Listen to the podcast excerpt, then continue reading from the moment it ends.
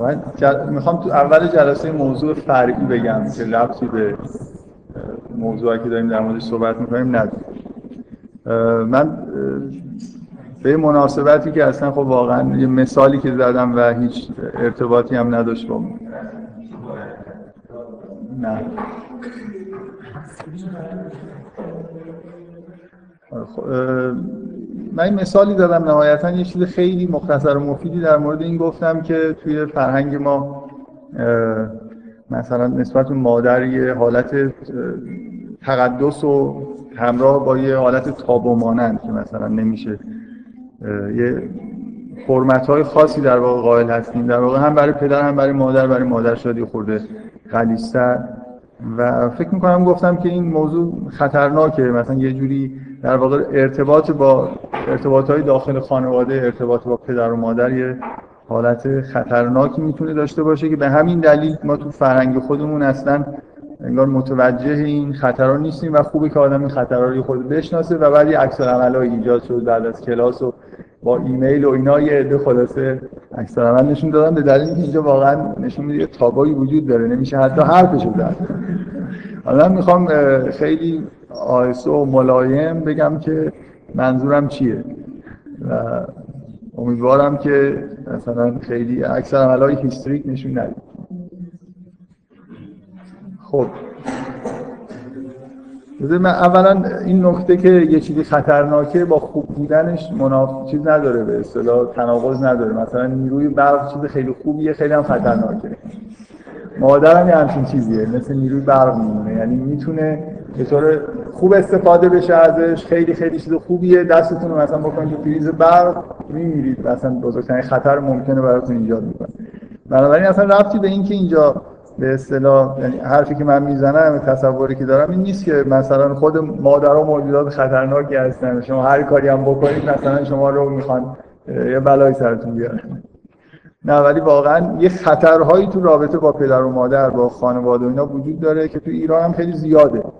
خیلی من فکر می‌کنم اصولا از این طریق خیلی ها گزیده میشن. حالا من می‌خوام یه خورده در مورد این مکانیسم ها صحبت بکنم که خیلی مختصر واقعا حتی این ایده به ذهنم رسید که یه جلسه جدای از این کلاس ها بذارم ولی فکر می‌کنم اصلا نمیشه براش عنوان گذاشتم چی می‌خواد اعلام کنه که من چیکار می‌خوام. کنم پنهانی این حرفا رو آدم بزنه جلسات هر چه خصوصی خب بذار من قبل از اینکه وارد اون قسمت های خطرناکش بشم این بگم که هیچ شکی تو این نیست که مثلا همه واقعا تقریبا بدون استثنا همه مادرها تا وقتی که بچه ها به سن نوجوانی می‌رسن هیچ خطرناک نیستن. همه چیزشون عالیه خیلی خوبه. یعنی از یه جایی که در واقع مسئله رشد و بلوغ و این چیزا پیش میاد و یه موجود مستقلی در واقع اونجا داره تشکیل میشه است که ممکنه یه خطرهایی ظاهر بشه. تا وقتی که رشد یه آدم بستگی به غذا خوردن داره مثلا تا ده سالگی خب مادرها معمولا هیچ مظاهره ای ندارن تو اینکه هر کاری که می‌تونن برای رشد کردن بچه ها انجام بدن همه جور محبت می‌کنن. معمولا اینجوری دیگه. اکثریت قریب به اتفاق مادرها تا سنین کودکی و نوجوانی هیچ مشکلی در واقع به وجود نمیاد. تا بعدش یه مشکلاتی به وجود میاد. بذارید من خود سعی کنم استدلال بکنم که چرا اصلا اینجا به وضوح بدون اینکه هیچ نمونه ای بخوام بیارم به وضوح جای خطرناک. خانواده اصولا جای خطرناک. مخصوصا رابطه با پدر و مادر. ببینید بچه وقتی که متولد میشه احساسش نسبت به پدر و مادرش واقعا مثل اینه که دو تا غول هستن که همه چیزو می‌دونن و همه کار می‌تونن بکنن. یه حس خداگونه همه بچه ها نسبت به پدر و مادر خودشون دارن. و واقعا نکته اینه که این این حس در واقع نامعقولی که نسبت پدر و مادر وجود داره اینکه بچه در واقع پدر و مادر خودش رو واقعا اونجوری که هستن نمی‌بینه دوران کودکی خودش. و ازشون در واقع قهرمان سازی می‌کنه یه جوری یه ذهنیت خاصی پیدا می‌کنه. واقعا اینجوریه که اکثر آدما تا آخر عمرشون هم این وضعیت رو با یه درجه از شدت قرار حفظ می‌کنن. یعنی اینجوری نیست که مثلا این چیزی که 100 درصد مثلا از یه دوره به بعد به صفر برسه. یعنی همیشه نسبت به پدر مادر یه حسی جدای از نسبت به سایر مردم وجود داره. می‌خوام بگم یعنی شما مثلا نگاه کنید شما نمی‌تونید به اون راحتی که در مورد بقیه آدما قضاوت می‌کنید که این آدمای خوبی هستن یا آدمای بدی هستن و چه ویژگیهایی دارن به همون راحتی به پدر مادرتون نگاه کنید و اینا رو ببینید. ویژگیهاشون. گاهی تا مثلا فرض کن دوره میان سالی طول می‌کشه تا یه آدمی متوجه بشه که تو رابطه با پدر مادرش مثلا چه مشکلاتی وجود داشته. پدر مادرش چرا اصلا اینجوری رفتار می‌کردن؟ این رفتار درست نبوده. در حالی که ممکنه همون رو توی دیگران اگه ببینه کاملا براش در واقع چیز بدیهیه. بنابراین اون حس اولیه باعث میشه که من چیزی که می‌خوام بگم این خطری که وجود داره کاملا واضحه. این حس اولیه و رابطه عاطفی فوق العاده شدیدی که اینجا وجود داره مانع از اینه که آدم اصلا خانواده خودش رو درست ببینه و تحلیل کنه. در حالی که شما خیلی موقعیت های پیچیده تر از این مثلا تو اجتماع ممکنه تحلیل بکنید. یعنی همیشه خانواده یه جوری برای آدم مثل نقطه کور میمونه. به دلیل شدت عواطفی که وجود داره شما وقتی در مثلا کسی رو خیلی خیلی دوست داشته باشید به طور طبیعی نمی‌تونید به عنوان یه آبجکت بذارید و اینو بررسیش بکنید. بنابراین یه نوع در واقع نامعقول بودن توی دیدگاه ما نسبت به خانواده همیشه وجود داره. به دلیل همین حاله عاطفی که تو این مسائل هست و به اضافه اینکه ما در واقع پیش زمینه خیلی سنگینی داریم که اینا رو در واقع از حد خداگونه بودن اینا شروع کردن و حالا قراره که سر جای خودشون قرار بگیرن. مدت ها ممکنه طول بکشه تا آدم واقعا وضعیت خانواده خودش پدر مادر خودش و ارتباطات رو خوب در واقع درک بکنه. به اضافه این که اصلا همین مسئله باعث شده که توی فرهنگ ما اصولا این خیلی چیز جا افتاده نیست. مثلا فرض کنید الان شاید توی روانشناسی خانواده شما بتونید انواع خانواده ها رو ردبندی می‌کنن کم کم دارن این کار رو مثلا از دهه 60 به این بر این روانشناسی خانواده خیلی رشد کرده. ما توی فرهنگ خودمون اصلا در فرهنگ عامه اینجوری چیز نداریم. مثلا پدر مادر ها انواع مختلف دارن که آدم بتونه این طبقه بندی رو در مورد خودش در واقع ببینه که کدوم کیش صدق می‌کنه. فرهنگ جا افتاده در مورد مطالعه خانواده انواع خانواده و نوع روابط و اینا نداریم. کما اینکه در مورد مشکلاتی که ممکنه تو رابطه با پدر و مادر به وجود بیاد اصلا ما تو فرهنگمون تقریبا چیزی گفته نمیشه. مثلا یه جوری میگم حالت تابو داره نباید دارم. یه حرفی بزنه که یه جوری مثلا یه نقطه ضعفی رو به پدر مادر نسبت بده. من می‌خوام در واقع این یه نکته خیلی کلیه جایی که شما عواطفتون خیلی درگیره و یه دیدگاه های کودکانه نامعقول اونجا وجود داره طبیعیه که دچار اشتباه زیاد بشه من می‌خوام بدون اینکه چیزی بگم می‌خوام این کاملا واضحه که ما توی خانواده جاییه که لغزش زیاد می‌تونیم بکنیم. قبل از اینکه وارد مثال های خاص بشم می‌خوام اینو تاکید بکنم که من قبلا هم توی کلاس گفتم که یه موضوع آدم در مورد پدر مادر خودش بیشتر نباید داشته باشه.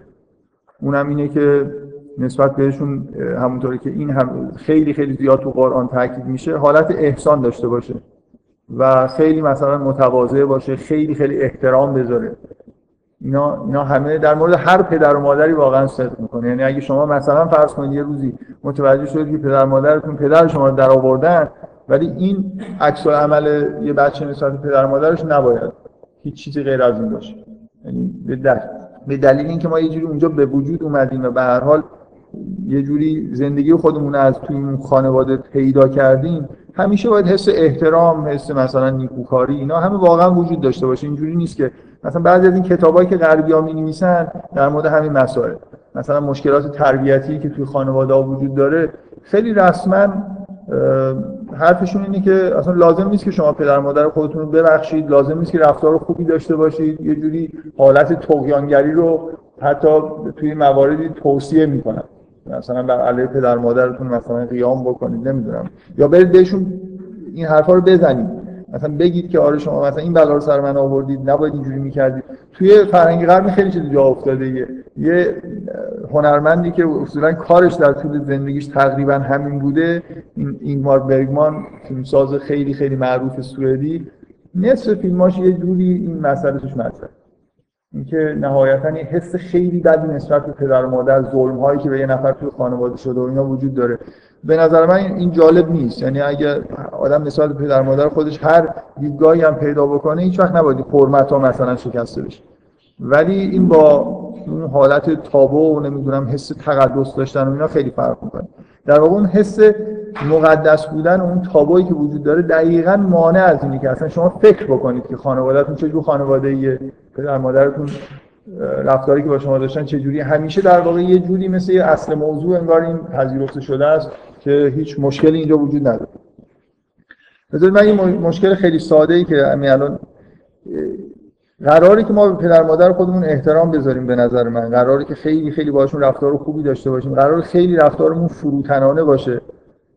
و اینا به نظر من اینا تنها راه حلیه که اصلا میشه در واقع توی خانواده یه نفر استقلال خودش رو به دست بیاره بدون اینکه ضربه ای در واقع اصلا بخوره.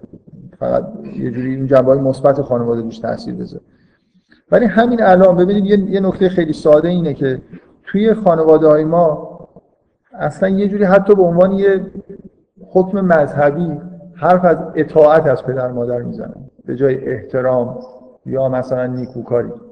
و دقیقا اینجوریه که اگر مثلا فرض کنید پدر شما یا مادر شما از شما یه چیزی بخواد و شما هر بگید که من این حرف قبول ندارم و این کار نمی کنم یا به نظر من این حرف درست نیست اینو توهین حساب می‌کنم یعنی یه جزئی از احترام می‌دونن که شما حرف پدر مادرتون رو گوش بدید. خب این فاجعه است واقعا به نظر من. همیشه فاجعه بوده. اصولا اینکه یه انسانی از یه انسان دیگه ای در واقع انتظار اطاعت داشته باشه این کاملا چیز دیگه در واقع یه جور مثل شرک میمونه.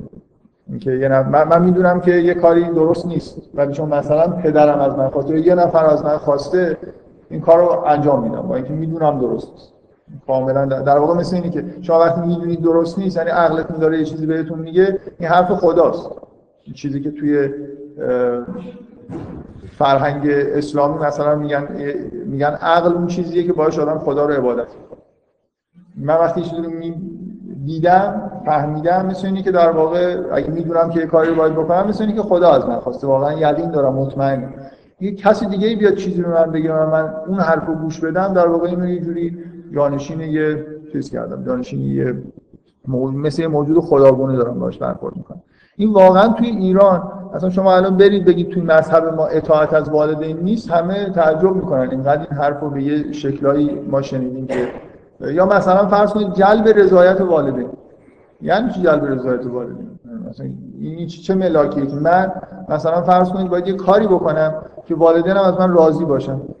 خب من یه نکته خیلی ساده بگم که به نظر من الانم خیلی زیاده توی مثلا من اطراف خودم زیاد می‌بینم. یه یه مرحله تو زندگی آدما وجود داره بهش میگن بحران میانسالی. اکثر آدما یه وقتی که مثلا نوجوان هستن یه آرزوهایی دارن این نقشه‌هایی برای زندگی خودشون دارن. بعد تا سالها با اینکه واقعا اگه زندگیشون رو با دید صادقانه ای نگاه بکنن در جهت اون آرزوها پیش نمیرن و کاری هم نمی‌کنن اصلا. ولی فکر می‌کنن مثلا یه روز دانشمند بزرگی میشن که فکر می‌کنه یه روزی مثلا به یه به هر حال چیز خوبی که تو زندگیش می‌خواد می‌رسه. این آرزوها آدما رو همجور نگه میداره و آدما حس خوبی نسبت به زندگی دارن. تا دوره میانسالی به یه سنی که آدما می‌رسن تا حالا همیشه زندگی رو جلوی خودشون می‌دیدن و طرح و برنامه داشتن و یه امیدها و آرزوهایی داشتن. توی یه سنی یه دفعه معمولا توی مدت نسبتا کوتاهی با یه اتفاقی که تو زندگی میفته این روند برعکس میشه. یعنی طرف زندگیشو بیشتر گذشته خودش می‌بینه. حس می‌کنه دیگه تو آیندهش اتفاق خاصی نمیفته تا 50 سالگی مثلا یه نفر هیچی دانشمند نشده دیگه بعد از 50 سالگی هم نمیشه.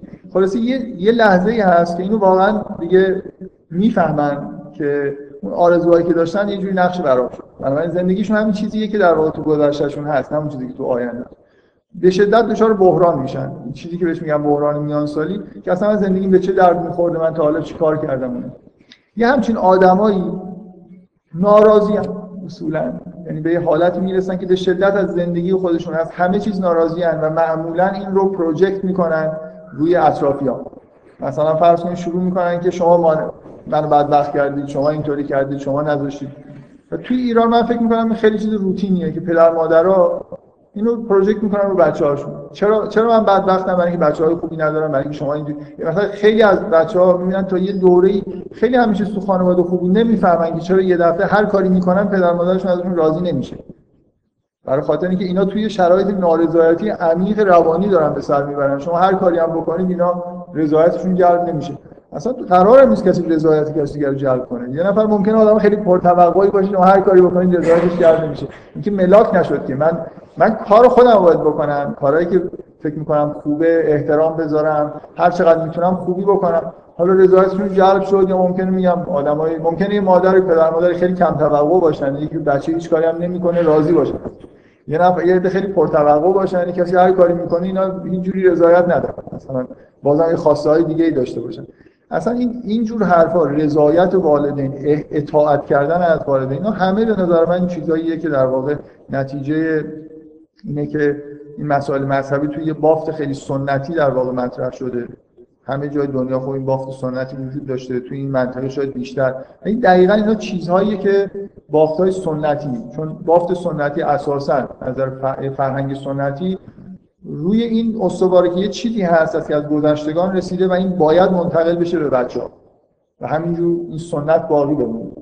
و وقتی که اینجوریه طبعا حرف از اطاعت از والدین و رضایت والدین اینا پیش میاد دیگه. یعنی این شکلی نیست که یه فرهنگ سنتی تبلیغ بکنی که نه مثلا بچه ها باید مستقل باشن بچه ها هر چیزی که به نظرشون درست میاد باید همون کارو بکنن. اصلا اینطوری نیست. به طور طبیعی هر چی جامعه سنتی تر باشه اینجور روابط مطیعانه در واقع درخواست اطاعت توش بیشتر اطاعت از پدر مادر و اطاعت از مراجع مثلا قدرت و هر چیزی. دیگه پدر مادر خب اون که اصلا آخه بچه که لازم نیست شما براش مثلا برید یه کتاب بنویسید که توش اینو به عنوان مسئله مسئله مطرح کنید. بچه مجبور از پدر مادرش اطاعت بکنه و می‌کنه. مثلا شما بچه رو برای اینکه وادار به اطاعت بکنید که نمیرید بهش بگید که مثلا پیغمبر گفته. خب پیغمبر از پیغمبرم از پیغمبرم اطاعت نمی‌کنه. نه من مجبور نشید یا بچه بچه بچه بچه که پدر مادرش گوش بکنه دیگه. آره بچه ها مثلا همین که این حرف اشتباهی نیست بچه آخه ببینید به طور غریزی بچه ها اینجوری فکر می‌کنن. مثلا بد و خوب اینجوری توی ذهن بچه شکل می‌گیره. اون چیزی که پدر و مادرم میگن خوبه اون چیزی که اینا میگن نکن بده. بنابراین تا یه مدتی اصلا تعریف بد و خوب اینه. بنابراین لازم نیست اصلا کسی چیزی بهش بگه. به هر حال موضوع اینه که موضوع اینه که حالا فرض کنیم تو بچگی هم حالا یه حرفایی درست باشه از یه جایی به بعد واقعا درست نیست. هر چقدر که جامعه سنت های موجود تو جامعه منحرفتر باشن مثلا فرض کنید شما توی جامعه خیلی مشرکی دارید زندگی می‌کنید. جامعه خیلی مثلا وضعش فاجعه است. بنابراین اون چیزی که به شما از طرف پدر مادر منتقل میشه چیز خیلی خیلی بدیه. بنابراین هر چی مستقل تر فکر بکنید هر چی دورتر بشید از افکار پدر مادرتون به یعنی اصلا نه تنها اطاعت نکنید هر خوش نکنید سعی کنید موجود مستقلی باشید حتی توی یه فرهنگ خوب هم من فکر می‌کنم تو دور قبل خیلی در مورد بحث شد که حتی توی یه فرهنگ خوب پدر مادر اگر پیغمبرم باشن بچه باید مستقل به حقایق برسه. نه به عنوان اینکه چون پدر و مادر من میگن من این حرفو قبول می‌کنم. همینجا الان توی داستان یوسف یه جایی هست که یوسف خطبه ای تو زندان می‌خونه. برای خطبه منظورم یه چیز تبلیغ, تبلیغ می‌کنه دین خودش رو برای شروع می‌کنه. میگه که من از دین آبا و اجداد خودم پیروی کردم. ولی شما واقعا می‌بینید که می‌دونه چی داره میگه. یعنی استدلالای اوریجینال داره می‌کنه. خودش به این چیزا رسیده. اصلا یکی از حرفایی که از یوسف داره می‌زنه اینطوری نیست که مثلا پدرش اینو بهش گفته این قبول کرده. این احساس وجود داره. این واقعا این چیزا رو داره می‌بینه و داره خودش در واقع مستقلا توحید و خوب بودنش و همه چیز داره توضیح میده. نه اینکه از دین آبا اجدادش پیروی کرده چون مثلا آبا اجدادش بودن. پذیرفته همه چیزو. و من می‌خواستم با این شروع بکنم که این حرفایی که من دارم می‌زنم خدای نکرده اصلا اینجوری نیست که من نسبت رفتار با پدر مادر ذره چیز داشته باشم که باید در نهایت مثلا ظالمانه بودنم اگر روابط بوده و یه نفر اینو کشفم بکنه که مثلا خیلی توی خانوادهش بهش ظلم شده ولی هیچ وقت هیچ مجوزی در هیچ شرایطی وجود نداره که کسی بخواد بی احترامی بکنه. یه, یه چیز غریزی توی پدر و مادر مخصوصا تو مادرها وجود داره که محترمن. یعنی با تمام وجودشون اینو می‌بینن و دارن حقیقت رو می‌بینن که بچه هاشون که از اینا به وجود اومدن باید احترامشون رو حفظ بکنن. هیچ چیزی وجود نداره که بخواد این احترام به نظر من بشکنه. اصلا مهم نیست روابط چجوری بوده. یه سری چیزا شما نگاه کنید توی قرآن که خیلی زیاد در مورد احسان به والدین و مثلا فروتنی و احترام گذاشتن به والدین صحبت میشه. هیچ وقت نمیگه که مثلا اگه والدین مشرک بودن یا نمی‌دونم اینجوری بودن اونجوری نبودن این کارو نکنید کاملا یه به اندازه که پرستش خدا کلیه و هیچ شرایطی بر نمیداره این هم همیشه یه فکت کلی قرار نیست کسی بی احترامی بکنه قرار نیست کسی کارو خوب انجام نده. اتفاقا برای کنترل شرایط تو چه پدر مادر خیلی خیلی روابط خوبی رو برقرار کرده باشن چه بعد به نظر من همیشه راه حل اینه که بچه ها خیلی خیلی محترمانه خیلی با نیکوکاری در واقع برخورد بکنن. استقلالشون اینجوری به دست میارن من قبلا فکر کنم در مورد اینکه این چقدر مهمه چقدر فرق می‌کنه با احسان کردن چقدر با اطاعت کردن فرق می‌کنه. اینو قبلا در موردش صحبت کردم. احسان دقیقا یه راه برای رسیدن به استقلال. اینکه احسان یعنی اون چیزی که من می‌فهمم خوبه اونو انجام میدم براشون. نه اون چیزی که اونا فکر می‌کنن براشون خوبه. یعنی من برای رضایتشون کار غلطی رو که اونا می‌خوان انجام نمیدم. من بهشون خوبی می‌کنم. اون چیزی رو که می‌دونم رفتار زیبایی از خودم نشون میدم با ملاکی خودم می‌فهمم. نه با ملاکایی اونا ممکنه ملاک غلطی داشته باشه خب. بذارید من یه چند تا چیز کلاسیک بگم. فقط در اینکه الان این کاملا یه چیز خیلی واضحی مثلا در روانشناسی. تو روانشناسی یه مقدار حالا دیگه خیلی شروعشو در میارن. بعضی از روانشناسا تقریبا منبع اکثر مثلا بیماری های روانی رو تو رابطه با پدر مادر می‌دونن. یعنی اختلالایی که تو رابطه با پدر مادر به وجود میاد مثلا پدر خیلی سختگیره یا نمی‌دونم وابستگی زیاد به مادر اینا معمولا منشأ اینه که خیلی در واقع انحراف روانی به وجود بیاد. ببینید باز من این فکت خیلی ساده بگم. شما اکثر روانشناسا اینو قبول دارن که شخصیت شخصیت یه آدم توی دو سال یا دیگه حد اکثر پنج سال اول زندگی شکل می‌گیره. منشای کلی شخصیت. ما در اختیار پدر مادریم تو اون دوره. بنابراین می‌خوام چقدر این ارتباط ارتباط مؤثریه. بنابراین کوچکترین انحرافی توی پدر مادر وجود داشته باشه منعکس میشه بچه درسته؟ شما چقدر واقعا احساس می‌کنید که مردم مثلا پدر مادر خودتون یا اصولا مردم به اون معیارهای کمال نزدیکن؟ همه به هر توی زندگی خودشون یه افکار غلطی دارن کارهای خیلی اشتباه کردن احساسات بدی ممکنه داشته باشن به عنوان موجوداتی که همین الان شما نسبت مردم چه احساسی داره که همه در یه حد کمال مثلا به عرفان رسیدن به خدا رسیدن؟ اصلا اینجوری نیست. یعنی اکثر مردم خود توی حد متوسط به پایین دارن زندگی می‌کنن. بنابراین کلی افکار غلط دارن منشای غلط دارن. و چون بچه توی این محیط داره بزرگ میشه به شدت متاثر از خانواده متاثر خلق و پدر مادر میشه. بنابراین واضحه که اینجا اینکه اینجا خطر وجود داره. ببینید شما یه در واقع خطر اینه دیگه. شما با یه موجوداتی که فرض می‌کنید خدا هستن ولی نیستن یه جوری خودتون رو باهاشون سعی می‌کنید هماهنگ بکنید و به هر حال یه جایی تو زندگیتون باید از این مرحله بگذرید. یه جایی برسید که دیگه اونا مثل خدا نبینید و خودتون اگر اونا مشکلاتی داشتن تو زندگی خودشون شما این تشخیص بدید و شما در واقع کار درست بکنید. اینکه همیشه در واقع این نکته مهمیه که آدم یه جوری نسبت به خانواده خودش به حالت استقلال برسه. حالا هر چقدر خانواده بهتر باشن ممکنه این کار بهتر انج... راحتتر انجام بگیره و هر چقدر بیرونتر از حقایق زندگی کنن یا در اخلاقی وضعشون خوب نباشه. طبیعیه که. این هم می‌بینید که واقعا مردم خیلی تحت تاثیر پدر مادر خودشون هستن. دیگه اینکه یک کسی تو چه جور خانواده‌ای به وجود به دنیا میاد به شدت توی رفتارهای آیندهش تاثیر می‌ذاره. این در واقع من می‌خوام بگم مهمترین منبع رفتارها و افکار نامعقول و فکر نشده تو زندگی ما خانواده است. یعنی اگه شما می‌بینید که مثلا یه چیز خیلی خیلی واضحی رو تمام عمرتون داشتید اشتباه می‌کردی و اینجوری فکر می‌کردید به احتمال خیلی زیاد یه چیزی که تو خانواده تو سنین خیلی پایین به شما منتقل شده و شما هیچ وقت بررسیش نکردید یعنی اینکه اینکه از کجا در واقع این چیز به وجود میاد این انحراف های فکر نشده یه چیزی که نه اینکه شما تصمیم گرفته باشید بدیهی فرض می‌کردید در حالی که به طور بدیهی ممکنه غلط باشه. بذارید من از این چیزهایی که تو روانشناسی الان مثلا چیزهای خیلی ساده که وجود داره در مورد من چون تاکید کردم روی مادر و فکر می‌کنم یه نفر سوالم کرد توی کلاس من گفتم که مادر از پدر خطرناک‌تره برای خاطر اینکه رابطه با مادر رابطه فرزند با مادر خیلی خیلی رابطه قویتر و تنگاتنگیه در واقع پدر یه جوری موجوده به هر حال جدا حساب میشه. ببینید بذار من خود جلوتر در مورد این توضیح میدم. ما ما بیشتر در واقع بچه مادر خودمون هستیم تا بچه پدر خودمون. و همیشه این رابطه رابطه عاطفی خیلی خیلی عمیقه. و اصلا در بعد تولد تا مدتی این واقعا واقعیت تا مدتی بچه حتی خودشو یه موجود جدای از مادر نمی‌دونه.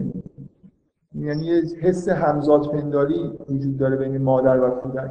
مثلا بچه ها تو سنین خیلی ماهای اول تولد وقتی مادر ازشون دور میشه مثلا غایبه یه جوری اصلا اکثر یه چیز نشون میدن. حضور مثل اینکه احساس می‌کنن که جزئی از مادر هستن بنابراین مثلا این رابطه یه چند ماه طول می‌کشه تا بچه احساس کنه که موجود مستقل مادری موجود مستقل. اینو مثلا یه جوری درک بکنه خب بذارید من دو تا اصطلاح بگم که به نظر من اصطلاح جالبی هستن. از یه جنبه خاصی در واقع می‌خوام این مسئله رابطه با مادر رو که مطرح شده قبلا رو بگم. یه دو تا اصطلاح وجود داره. میگن مادر رعوف و در مقابلش مادر مخوف ترجمه خوبی داره به فارسی و به نظر من اصطلاح جالبی. تعریف مادر مادر رعوف و مادر مخوف تو یه چیز مشترکن. فوق العاده زیاد بچه های خودشون دوست دارن. هم... یعنی همه مادرها فرض کنید تو تقسیم بندی به دو تا گروه تقسیم میشن. همشون تو این مشترکن که علاقه دارن به بچه‌هاش مادر مادر رعوف تعریفش در واقع اینه که یه مادریه که بچه‌هاشو بزرگ می‌کنه.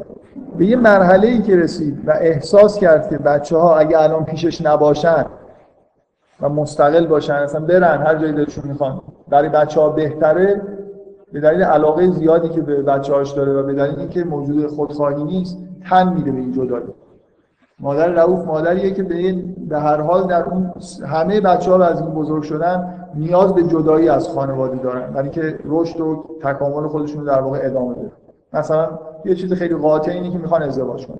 یا می‌خوان برن اصلا یه جایی کار کنن تحصیل کنن هر کاری که می‌خوان بکنن.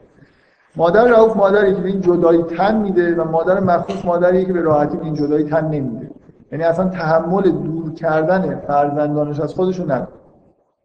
مثلا به عنوان یه چیز خیلی خیلی متداول تو تمام دنیا. خیلی از مادرها موقع ازدواج بچه هاشون یه جوری یه مشکلاتی ایجاد می‌کنن. بعد از ازدواج باز حالت مثلا فرض کنید مسئله مادر شوهر که من دفعه قبل اشاره کردم. مثلا یه مادر مثلا یه پسری که ازدواج کرده نسبت به عروس یه جوری حس رقابت داره. اینکه توجه فرزند رو به خودش باز دوباره بیشتر جلب کنه اینکه از دست نره. حس اینکه اصولا این بچه داره از دست میره رو مثلا مادرها توی موقع ازدواج ها وقتی بچه ها دارن بزرگ میشن دارن. اصولا ببینید خیلی از مادرها تو سالهای اول بچگی فوق العاده از وابسته بودن بچه به خودشون لذت می‌برن. از اینکه یه موجودی رو دارن با تمام وجود ساپورت می‌کنن. یعنی اصلا همه یه جوری عشق زندگیشون میشه. بنابراین یه وقتی که اصلا بچه داره رشد می‌کنه اصلا مسئله ازدواج بذارید کنار. داره تبدیل به موجود مستقلی میشه و دیگه نیاز به مادر نداره. و مراقبت مادرانه نمی‌خواد. مخصوصا پسر. پسر واقعا از نظر روانشناسی توی یه محدوده سنی اصلا بهتره که از مادرشون جدا زندگی بکنن نه اینکه از فیزیکی. تا جایی ممکن فاصله بگیرن از مادرشون. و وقتی که مادر اینو می‌بینه خب عکس عمل مثبت ممکن نشون خیلی خیلی از مادرها حساسیت نشون میدن احساس می‌کنن که بچه‌شون داره ازشون دور میشه. و این جدایی رو به هیچ وجه نمی‌تونن تحمل بکنن. سوال دارید چون؟ جدایی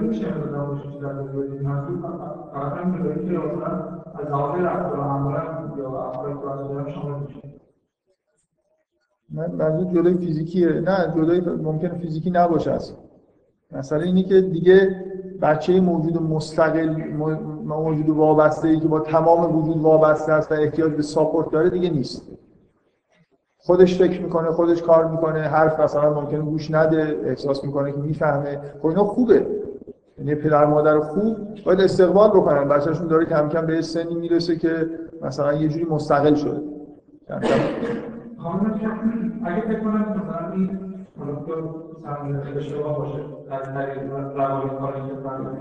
خب.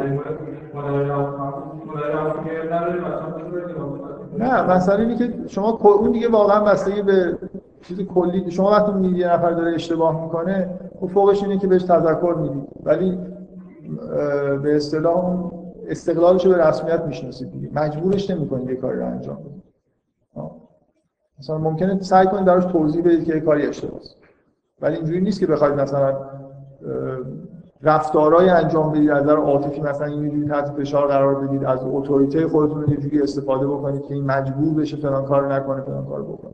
ولی خب خوبه که حالا ممکنه تا سنی واقعا قاطعیت نشون دادن گاهی خوب باشه. یه نفر خیلی داره کار اشتباهی می‌کنه.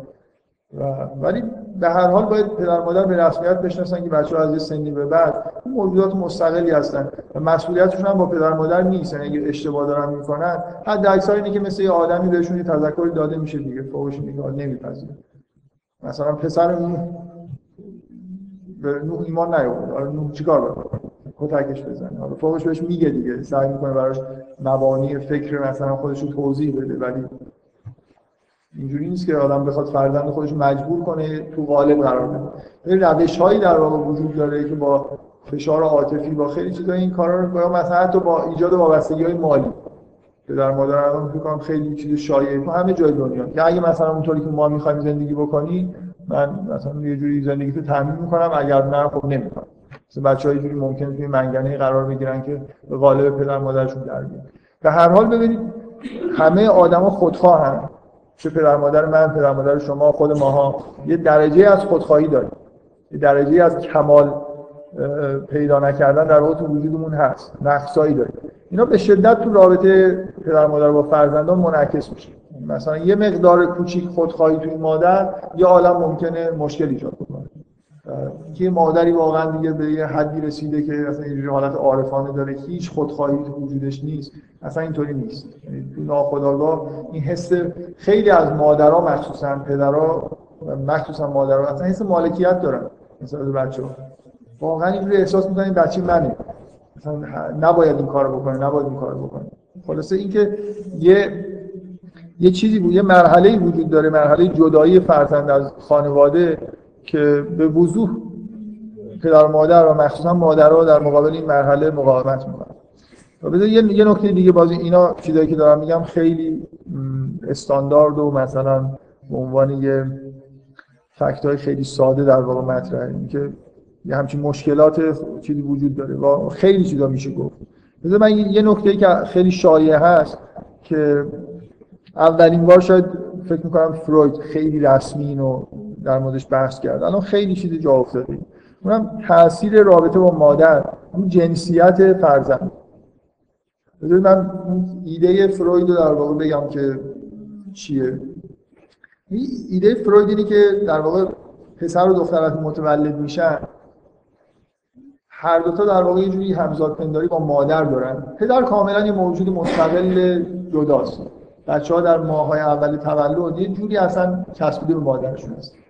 این همزاد پنداری با مادر شامل این میشه که در واقع جنسیت بیس جنسیت برای پسر و دختر در واقع جنسیت مؤنث واقعا اینجوری هست. یعنی یه جوری مثلا یه پسر بچه هم در واقع یه جوری اگه بخوایم جنسیت براش تعیین بکنیم وقتی خیلی کوچیکه مثل یه موجود مؤنث یعنی که تازه از یه موجود مؤنث جدا شده و هم تو حال و حواس در واقع. خب حالا ببینید این نکته اینه که در مورد دخترها اتفاقی که باید بیفته اینه که این همزاد پنداری باید یه جوری از جنسیت ادامه پیدا کنه. یعنی تو همین بیس باقی بمونن. ولی در واقع اتفاقی که باید بیفته اینه که تو مراحل رشد جنسیشون به جنس مخالف که نماینده اولش پدره علاقمند میشه. بنابراین یه دختری که احساس همزاد پنداری با مادر خودش می‌کنه. یعنی از بچگی حسی داشته همون حس در واقع ادامه پیدا کرده و کم کم تو همون سنین طفولیت سوق پیدا کرده به این که پدر خودش خیلی دوست داشته باشه. مثل قهرمان مثلا به پدر خودش نگاه کنه. این یه جوری جنسیت سالم. جنسیتی که در واقع جنسیتی دختری که بیس خودش رو حفظ کرده و در عین حال به جنس مخالف خودش علاقه کار پسرای مرحله یه خود مشکل تر داره. اصلا باید از این بیس فاصله بگیره. فاصله گرفتن یه پسر از این بیس زنانه که تو پسر بچه ها کاملا این حس اینکه در واقع یه درجه از تعنیس توشون وجود داره به وضوح دیده میشه. اینکه بچه ها پسر ها باید از این توی یه سنی مثلا دوران نزدیک به نوجوانی از این بیس فاصله بگیرن خب این اصلا یه جوری در واقع یه پدیده پدیده ایده اینکه توی این مرحله اصلا یه جوری لازمه که پسر از مادر خودش فاصله بگیره. فاصله گرفتن لزوما معنای فیزیکی نداره ولی حتی به معنای فیزیکی هم هست. یعنی برای اینکه یه مرد جنسیت مردانه خودش رو احراز بکنه لازمه که از مادر خودش دور بشه. تا وقتی که پس... یعنی مثلا شما پسری رو پسر بچه‌ای رو در واقع در نظر بگیرید من خیلی ساده بگم که این چیز بدیهی و واضحیه. بچه‌ای که خیلی در واقع پسرایی که خیلی خیلی با مامانشون چیزن به روابط عاطفی نزدیکی دارن مادرها مثلا خیلی بهشون می‌رسن و اجازه نمیدن اینا برن سر کوچه بازی کنن اجازه نمیدن از خونه دور بشن اجازه خیلی کارا رو بهشون نمیدن. اینا به وضوح وقتی که بزرگ هم همینجور دارن میشن موجودات نرمال مثلا این مرد نرمال قوی نمیشن دیگه معمولا مردای خیلی ضعیفی از کار در یعنی اینکه هر چقدر که چرا؟ برای خاطر اینکه ببینید این اصلا مسئله نیست که طرف حالا یه مادر انگیزه خوب و بد داشته باشه. مهم اینه که یه زن واقعا منطق رفتار کردن با یه پسر بچه رو نمی‌فهمه. نمی‌دونه که مثلا فرض کنید در این پسر الان تو این سن سختگیری لازمه. یعنی که از اون حال هوای ابتدایی خودش در بیاد لازمه که بهش خورده مثلا با تحکم باش رفتار بشه مادرها همیشه حس دلسوزی دارن. این دلسوزی زیاد نشون دادن. به دخترها کمتر آسیب می‌زنه ولی به پسرها اصلا اساسا آسیب می‌زنه. در توی دنیای قدیم من یه تصوری ازتون بدم. که دنیای دنیای قدیم یه فرق اساسیش با دنیای ما این بود که اردوی مرد و زن خیلی اصلا دیگه جلو بود. از کاری از شغلی که در واقع پیدا می‌کردن از اخلاق و آداب و همه چیز بین مرد و زن تفاوت‌های اساسی داشت. اصلا فرض کنید یه قبیله ای توی چادرها جای زن و بچه هاست و بیرون چادر و محیط مثلا شکار و اینا جای مرد هست خب؟ خب پسر تا یه موقعی از وقتی به دنیا میاد تا یه سنی باید تو چادر پیش زنا باشه.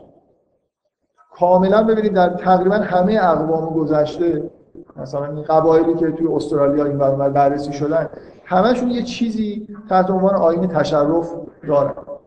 اون لحظه ای که یه پسر باید از چادر بیرون بیاد و تبدیل به مرد بشه الان خب برای ما که هم چیزای مطرح نیست ولی تو دنیای قدیم این به اصطلاح آین تشرف یه لحظه خیلی خیلی خاص و قاطعی تو زندگی پسر.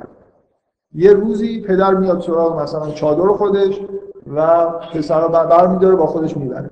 همیشه آینای فقط بردن نبوده خیلی قدیم مثلا دوران در واقع خیلی خیلی گذشته چند هزار سال قبل واقعا تقریبا همه قبایل و اقوام آینای تشرف سخت داشتن برای پسر پسرها رو در واقع از یه مراحل آزمایشی مانندی میگذروندن بلاهایی سرشون می آوردن یعنی که می‌گفتن این باید اصلا محیط داخلی به اصطلاح چادر و آغوش مادر و اینا کلا از ذهنش پاک بشه. تبدیل به موجود جدیدی بشه که موجود قوی باشه که بتونه مثلا توی محیط مردانی که خیلی خیلی خشنه زندگی بکنه. آینای تشرف بعضیش باور کردنی نیست واقعا در چه حد مثلا جدی بوده. مثلا توی استرالیا یه قبیله هست که آینه تشرف می‌بینید که بعد پسرا رو می‌بردن توی سنی توی جنگل درخت می‌بستن و ساعت‌ها شلاق از حال می‌رفت می‌رفتن برمیگشتن می‌زدن. چند روزی مثلا اونجا به درخت بسته شده بود و داشتن این بلا رو سرش و خیلی چیزای دیگه. حالا من یه تو کتابایی که مربوط به قوم شناسیه شما از این چیزا زیاد می‌تونید ببینید که چه بلاهایی سر پسرا می آوردن تا در واقع تبدیل به مرد بشن. باید نشون می‌دادن که می‌تونن این مرحله رو. اگه خیلی هم آینه تشرف سخت بود مثلا یه پسر این وسطش میمرد خب مسئله نیست. نتونست نتونست مرد نتونست تشرف پیدا بکنه. بنابراین ببین در واقع این نکته توی جهان تو جهان قدیم در واقع نکته اینه که اینقدر زندگی مردها سخت بود که این آدمی که نمی‌تونه این آین رو تحمل بکنه زنده هم نمیمونه. یعنی فردا خب مثلا یه موجود دیگه شکارش می‌کنه. بنابراین یه کسی که می‌خواد مثلا شکارچی ماموت بشه خب باید بتونه چهار روز مثلا به درخت ببندیدش و شلاقش بزنه. وضعیت وضعیت دنیا از خیلی قدیم به طور حادی اینجوری بود که بین مرد و زن اردوی مرد و زن اصلا دو تا واقعا مثل دو موجود کاملا متفاوت باشون رفتار می‌شد. دخ... ببینید دقیقا این رفتاری که انجام می‌شد باعث می‌شد که دخترها همیشه اون بیس حفظ کنن. یعنی همیشه تو همون چادر. مثلا قدیم یه جوریه که اصلا فیزیکیه موضوع که محدوده جغرافیایی و فیزیکی دخترها و زنها در واقع معلومه. پسرها تا یه لحظه اینجا میمونن. این چیزی که فروید در واقع بعدا تو قرن 20 خیلی خوب توضیح داد تو دنیای قدیم خیلی چیز واضحی بود. پسرها تا یه مدت این بیس رو حفظ می‌کنن و بعد اینا رو به زور از تو چادر در میارن و پرتاب می‌کنن داخل محیط مردانه. هر چقدر که دنیا در واقع به سمت اومدیم دنیا پیشرفته بیشتر به دلیل اینکه شرایط زندگی انسان ساده تر شده این وضعیت از بین رفته بود. یعنی از یه موقعی بعد دیگه پسرها رو بر می مثلا حد اکثر می تا یه موقعی پسرها قرار نبود با پدرشون برن مثلا برای چرای گوسفندا. تو سن هفت سالگی هشت سالگی می اومدن می‌گفتن خب دیگه بزرگ شده از فردا یه شبی دیگه تو چادر میخوابید از فردا قرار بود با پدرش بره مثلا چرای گوسفندا. یه فیلمی هست به پدر سالار. دیگه بعید می‌دونم کسی ندیده باشه. هفتاد بار فکر کنم تلویزیون نشون داده. فیلم خیلی خوبی هم هست. واقعا جایزه جشنواره کنم گرفته. این یه صحنه خیلی جالبی داره که پدره میاد توی کلاس کلاس درس مثلا بچه‌های کلاس اول و پسرشو می‌گیره می‌بره تو کوهستان. خیلی چیده خیلی شرایط یعنی قرار پسر از سن 6 7 سالگی مسئول گوسفندا میشه توی کوه باید تنها زندگی کنه. این ماجراییه که در واقع این تا سن نوجوانی اینجا مونده اصلا آدم ندیده هیچی نمی‌دونه بعد خلاصه میاد. داستان واقعی زندگی در واقع زندگی نامه شخصی یه آدم معروفی به اسم گاوینو اگه اشتباه نکنم. شاید دارم با اسمای داخل فیلم؟ که خود کتاب هم به فارسی ترجمه شده. اسم کتاب داستان که همون کتاب زندگی نامه اسمش هست آب بابا ارباب. فکر می‌کنم. یه همچین اسم داره.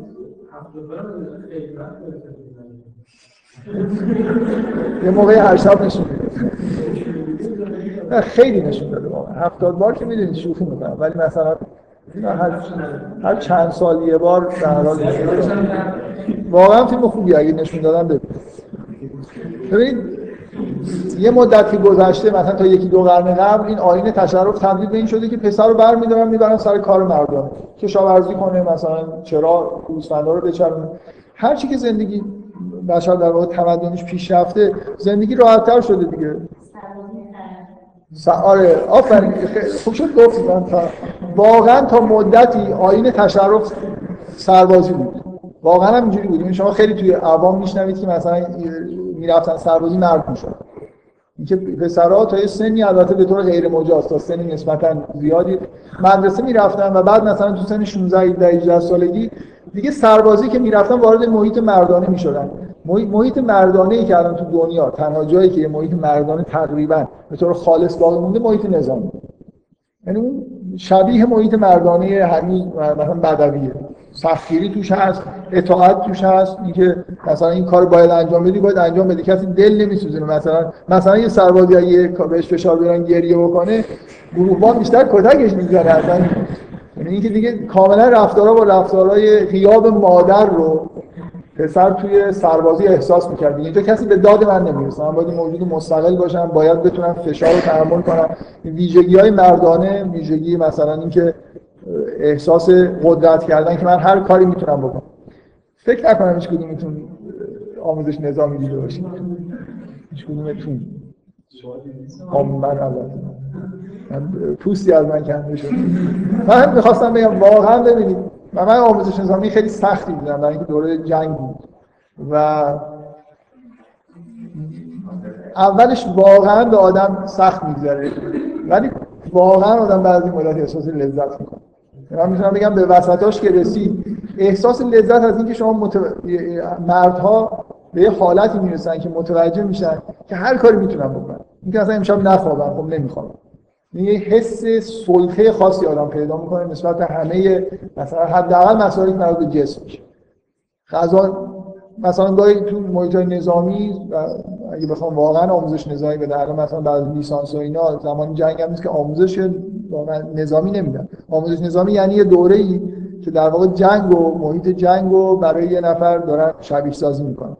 مثلا شب حمله می‌کردن به خوابگاه تیراندازی می‌کردن ما رو مثلا اصلا من توی آموزش نظامی گذشت تا شاید یک سال مرتب دیگه این عادت هم شده بود که نصف شب بیدار می‌شدم ساعت کار یعنی که اونجا که بودیم این نیم ساعت به نیم ساعت من میخوابیدم ساعتمو نگاه می‌کردم که اومدن میان نمیان میان. از دو که مثلا میداشتیم می‌دونستیم نمیان یه دو سه ساعت بدون بیدار شدن میخوابیدیم. اونا هم دقیقا سعی می‌کردن تا حد ممکن بی‌نظم باشه که هیچ کسی چی در واقع دستگیرش نشه کی می‌تونه بخوابه کی می‌تونه غذا رو یه وعده بدن یه وعده ندن. مثلا کسی توی آموزش نظامی مسئول این نیست که تعهد کرده باشه که همیشه غذای سربازو بده. عمدن عقب میندازن. به هر حال این حالا حرف خوبی زدید. واقعا سربازی آخرین آین تشرفی بود که وجود داشت. و هر چی که جلوتر میره شما زندگی خودتون رو نگاه کنید. خب پسر و دختر با هم دیگه توی سنی از خونه میان بیرون میرن توی مدرسه که اونجا مامان هنوز وجود داره یا سایه مامان خلاصه هست. بعدم در میگردن در واقع به یه حالت متوسطی رسیدیم که محیط بیرون نه به اون آرامش فوق‌العاده محیط داخلیه که زنها توش زندگی می‌کردن. اصلا هیچ مشکلی وجود نداشت. قرار نبود اصلا نه از خودشون دفاع کنن نه کار سختی انجام بدن. نه اونجوریه بنابراین دخترها یه مقدار آسیب می‌بینن برای اینکه به وارد محیط کاری میشن که هنوز خشونت مردانه تا یه حدی توش هست. و این مقدار در واقع چیزی که توی محیط هم هست برای پسرها برای اینکه خوب رشد بکنن در واقع کافی نیست. یونگ واقعا حدود 60 70 سال قبل واقعا پیشنهاد کرد که یه چیزی شبیه آینه تشرف تو دنیای مدرن برقرار بشه.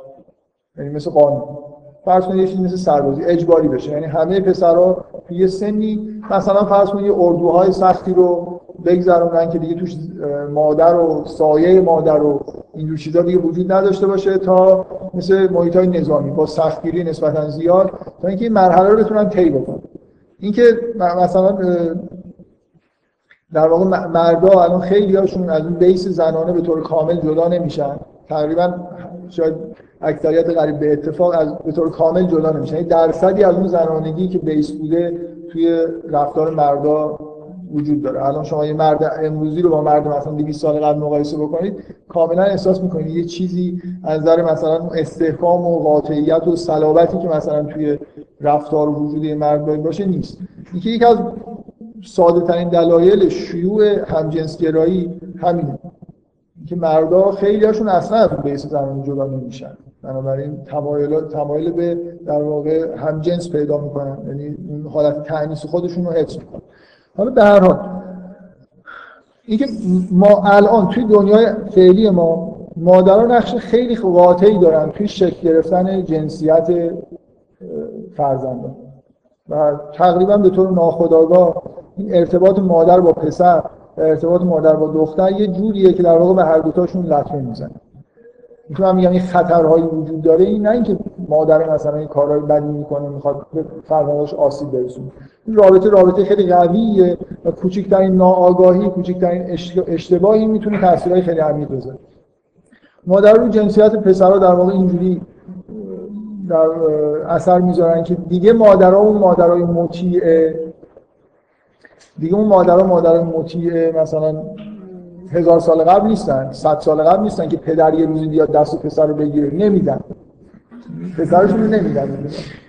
اولا محیط خودش خود به خود محیط چیزی شده؟ محیط آروم و و اینجوری هم نیست که پدر مثلا یه روزی بخواد من پسر رو از فردا من پسرم با خودم می‌برم مادرام رو بشینن. واقعا دلسوزی های مادرانه خودشون نسبت به پسرا تا سن خیلی خیلی بالا حتی مثلا ممکنه یه پسر 60 ساله مادر 80 سالش همین مثل بچه مثلا بهش نگاه می‌کنه باش رفتار می‌کنه نسبتش دلسوزی داره. و این در واقع ناآگاهی دیگه. مادر نمی‌فهمه که پسر احتیاج به یه رفتار یه جور دیگه ای در واقع داره. برای اینکه به یه جور به نظر جنسیت خودش اصلا احراز بکنه. و به دخترها چجوری آسیب میرسونن؟ به دخترها یه جور دیگه آسیب میرسونن. دختر در واقع مادران می‌تونن مانع از این بشن و میشن. با یه درصد نسبتا خوبی مثلا توی ایران ما خیلی از مادران مانع از این میشن که دخترها اون مرحله در واقع اینکه از این بیس حرکت بکنن و علاقمند بشن به جنس مخالف رو یعنی جنسیت طبیعی پیدا بکنن و در واقع طی بکنن من نمی‌خوام میگم خیلی نه که اکثریت ولی این پدیده تا با یه درجه های از وجود داره. در واقع دلیلش خیلی ساده است. پدر و مادرها تو اکثر خانواده ما روابطشون خیلی روابط خوبی نیست. نمی‌تونید شما مثلا بگید که درصد خوبی از زندگی خانواده خانواده ایرانی مثلا این روابط بین پدر مادر عاشقانه است. یه جوری با هم زندگی می‌کنن. مثلا اصلا از اولش اکثرشون از اولش اصلا عاشق هم دیگه نشدن ازدواج کردن. و بقیه هم اگر هم علاقه ای داشتن بعدا به مثل خیلی جای دنیا. اصولا یعنی این بیس بیس رابطه بین پدر و مادر خیلی عالی نیست. خیلی خیلی از مادرها به شدت از شوهر خودشون در واقع ناراضی. خب؟ و اشتباهی که می‌کنن بازم در واقع ناآگاهانه اینی که این رابطه شما مرتب شکارچیه داره سعی می‌کنه داره سعی می‌کنه از بیس این خودش دور بشه با, با پشه نمیشه واقعا یه گربه ایستر که واقعا چیزی خود خب اینکه ببینید ببینید مادر خیلی از مادرها خیلی از مادرها این کار رو اشتباها در واقع انجام میدن که احساس بدی که نسبت به شوهر خودشون دارن رو دقیقا به دخترها منتقل یعنی مثلا به طور روتین میان خب تو زندگی خانوادهش خانوادگیشون که به اون جایی که می‌خواستن اون حس خوبی که می‌خواستن از عاطفی نرسیدن چیزی که تو زندگی دارن بچه‌ها خب؟ با پسرام که نمیشه در مادر نمی با پسر مثل محرم رازش نیست. دخترها معمولا محرم راز مادرن. اینکه هر چقدر که در واقع ببینید تو خیلی از خانواده فقط ایران نیست. بین پدر و مادر یه رقابتی وجود داره تو جلب نظر بچه ها مثل اینکه یعنی مثلا فرض کنید مادر از اینکه ببینه بچه ها خیلی خیلی با پدرشون مثلا روابط خوبی دارن ممکنه یه حس چندان جالبی پیدا نکنه و برعکس. گاهی اصلا یه جوری برای اینکه بچه ها رو بیشتر مال خودشون می‌کنن مخصوصا مادرها ببینید حسشون نسبت به بچه ها اینه که اینا مال منم واقعا احساس زحمتش این مادر می‌کشه دیگه واقعا. شوهرها مثلا چیکار می‌کنن توی تولد و بزرگ شدن بچه ها واقعا این احساس توی مادرها خیلی قویه که بچه ها بیشتر به اینا تعلق دارن تا به شوهر. و واقعا هم اینجوری هست. واقعیت اینه که این بچه ها اگه قرار مال قرار باشه مال کسی باشن بیشتر مال مادر. و بعد بله. اسلام بچه ها مال خدا هستن مال کسی نیست. نه شما همیشه این مسائل قوانین اجتماعی رو با این چیزایی که من میگم قاطی نکنید. یه چیزایی مثلا ممکنه مسائل اقتصادی وجود داشته باشه نمی‌دونم ارث مثلا زن نصف ارث مرده. یعنی معنیش نیست که این ارزشش نصف اونه. اینا مسائل مربوط به چیزای اقتصادی جامعه است. چیزا اولا من چند بار گفتم که قوانین اجتماعی و اقتصادی با توجه به اینکه اجتماع و اقتصاد به چیز کاملا متغیریه کاملا قابل بازنگریه.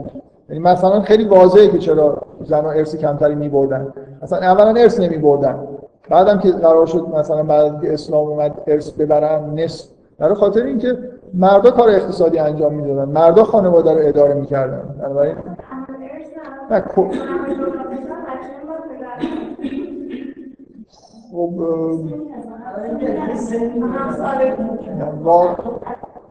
خب من قوانین رو واقعا این رو دقیق نمی‌دونم. و اینکه هر چیزی رو مثلا من رسما میگم که الان ببینید بده در مورد صحبت نکنیم. می‌خواد خصوصی من باید صحبت بکنم ولی فکر نمی کنم جالب باشه که اینجا در موردش صحبت کنم به هر این این یکی از بزرگترین آسیبایی که مادرها به دخترها می‌زنن. مثلا اینو نمی‌دونن که اگر اگه دختر از پدر خودش خیلی دوست نداشته باشه و حس خیلی خوبی نسبت پدرش نداشته باشه مثلا تمام زندگیش در واقع اختلال پیدا می‌کنه. یعنی در, در واقع پل ارتباط پیدا کردن با جنس مخالف اینکه در واقع یه دختر نسبت مردها احساس خوبی داشته باشه و بتونه عاشق بشه اینا همش در واقع تو این برمیگرده که پدر دختر با پدر خودش یا اگه پدر زنده نیست با یه مردی که به هر حال جزء مثلا محارم هست این روابط خیلی عاطفی خوبی داشته باشه. و هر چقدر که مادر رو جلو این رابطه رو بگیرن که متاسفانه خب گاهی می‌گیرن در واقع یه آسیبیه که به جنسیت دو من دخترها می‌زنه من این دومین نکته که بعد از مادر رؤوف مخوف گفتم یه تحلیل روانشناسی در واقع گفتم که چرا جنسیت فرزندان تحت تاثیر مادر خیلی قرار می‌گیره و می‌تونه تحت تاثیر مادر منحرف بشه. این پدر مادر خیلی قوی هم در حال اینکه من میگم باید احتیاط کرد تو رابطه با پدر و مادر ما توی فرهنگی زندگی می‌کنیم که خب خیلی انحرافا وجود داره خیلی چیزا ممکنه توقعات وجود داشته باشه. اینکه به هر حال یه خورده آدم هوشیارتر در واقع با خانواده برخورد بکنه. من چیزی که دفعه قبل گفتم اینه که یه مثل یه تابو. اصلا خیلی میترسن از اینکه در مورد پدر مادر خودشون قضاوت بکنن. بشینن فکر کنن ببینن من مثلا مثلا ببینید بعد از انقلاب یه پدیده نسبتا متعارف بود که بچه ها مذهبی شدن در حالی که پدر مادرها مذهبی نبودن. خب این بچه‌ای که مذهبی شده یه جوری باید خب اینو یه, یه توی سنی قبول بکنه که من با پدر مادرم فرق دارم و اینا موجودات گمراهی هستن. من می‌خوام بگم از در دینی که مثلا این طرف مذهبی که قبول کرده پدر مادرش که مثلا فرض کنید نماز نمی‌خونن به هیچ چیز دینی معتقد نیستن موجودات گمراهی خب این خیلی سخته با توجه به وابستگی هایی که وجود داره از نظر عاطفی اینکه یه فرزندی بگه من پدر مادرم گمراه هست که همیشه یه جوری بین پدر مادر خودش و خواسته های اونا با چیزایی که یه ایدئولوژی مثلا داره میگه و این فکر می‌کنه خواسته های خداست این در نوسان قرار می‌گیره. برای خاطر اینکه نمی‌تونه به طور کامل خودش رو از این وابستگی عاطفی به پدر مادرش رها کنه. اینا اصلا با اون اینکه رفتار باید خیلی خوب باشه و اینا تناقضی نداره و نداشته. یه نفر یکی از چیزهایی که پرسیده شد اینه که چطور؟ ما که توی جامعه مرد سالار زندگی می‌کنیم این در واقع وضعیت وجود داره که نسبت به مادر اینجا یه احساسات خیلی غلیظتری وجود داره تا نسبت به مثلا جامعه غرب. خب کسی چیز نداره میل نداره جواب بده. اینکه خب یه جامعه مرد سالار نباید به مادر خیلی اهمیت بده دیگه. ما در واقع سوال اینه شما اینجا رو مقایسه کنید با غرب. به نظر میاد که اینجا مرد سالارتر چیز به اصطلاح یه جوری مرد سالاری بیشتر حاکمه. ولی اینجا مادر مقدسه. تو غرب مادر مقدس نیستن. این چجوری اونا اگه از مرد سالاری مثلا بیرون اومدن خب تقدس مادر رو چرا در واقع بیشتر به سمتش نرفتن؟ چیه جواب؟ چیه واضح؟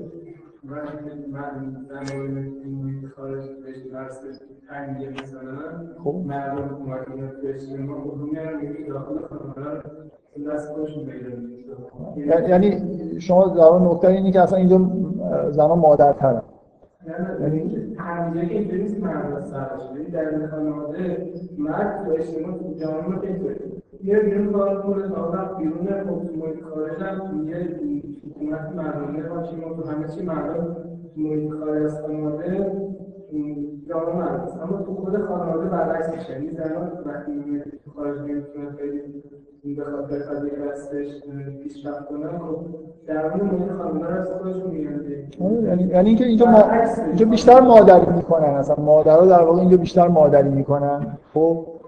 و این یه نکته یه نکته خیلی خیلی مهم که من برام عجیبه که با این صحبت کردم همین جا نیفتاده این که اصلا از نظر فرهنگی غربه که مرد سالاتر از ماست.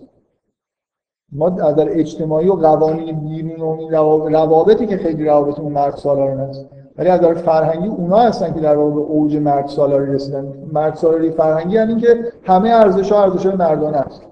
دیگه ارزش های زنانه اصلا وجود نداره دیگه اونجا ببینید وضعیت جامعه غرب اینجوریه. مثل اینه که اینقدر دیگه گذشته از این حالت که همه چیز به سمت در واقع ارزش های مردانه سوق پیدا کرده.